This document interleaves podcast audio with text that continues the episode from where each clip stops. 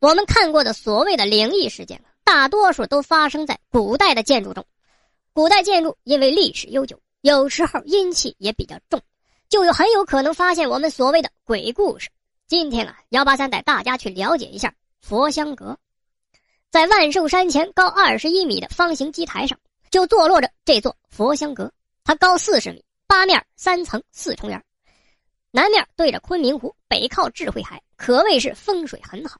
以它为中心，各个建筑群向两侧严整而又对称的展开。仿佛是众星捧月一般，气势恢宏。佛香阁上层宝誓言封教，中层宝气象召回，下层榜云外天香。走进去看，阁内有八根巨大的铁梨木擎天柱，结构十分复杂，可谓是建筑中的精品。在乾隆年间，乾隆皇帝看中了这个地方，打算在此建筑九层的延寿塔。但是啊，当建到第八层的时候，乾隆突然下圣旨，要停修改建佛香阁。这才有了这座宏伟的建筑诞生。八国联军入侵的时候，佛香阁毁于战火。光绪的时候啊，他又按照原址重建，并在里边供奉佛像，每年望朔，慈禧太后也会在此烧香礼佛。这就是我们如今看到的佛香阁了。那为什么要修建佛香阁？乾隆皇帝当年想修建的是九层宝塔的，为什么修到第八层，仅剩下最后一层的时候，却不再修了呢？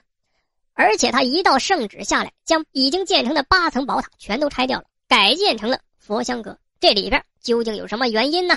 其中的缘由啊，那是众说纷纭、扑朔迷离，为佛香阁增添了一层神秘的色彩。有这么一种最玄乎的说法啊，是镇压不明鬼魂的。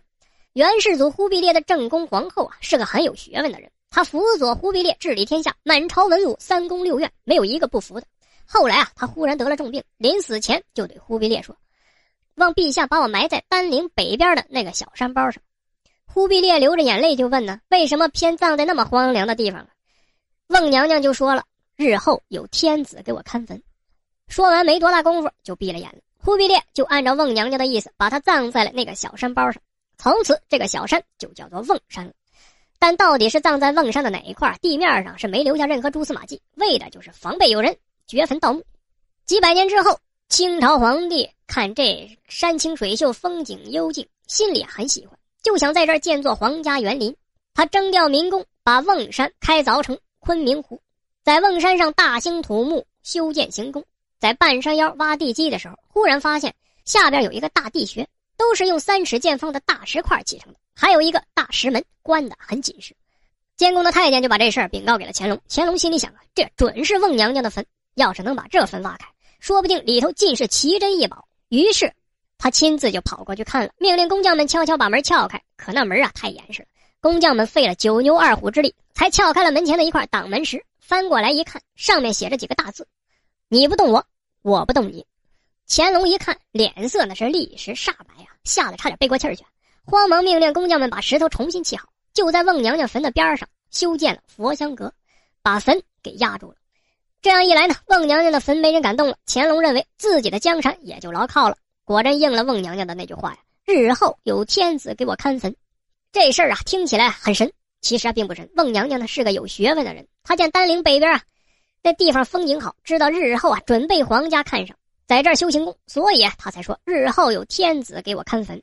至于石板上的字儿，那是防人掘坟盗墓，为了吓唬人而刻的，正好碰上了乾隆啊，乾隆这讲风水就给唬住了。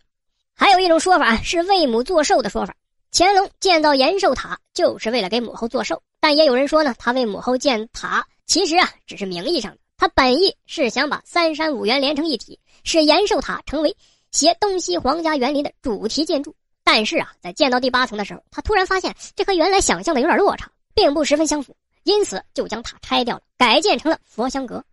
还有一种说法是避免塔影重叠的说法。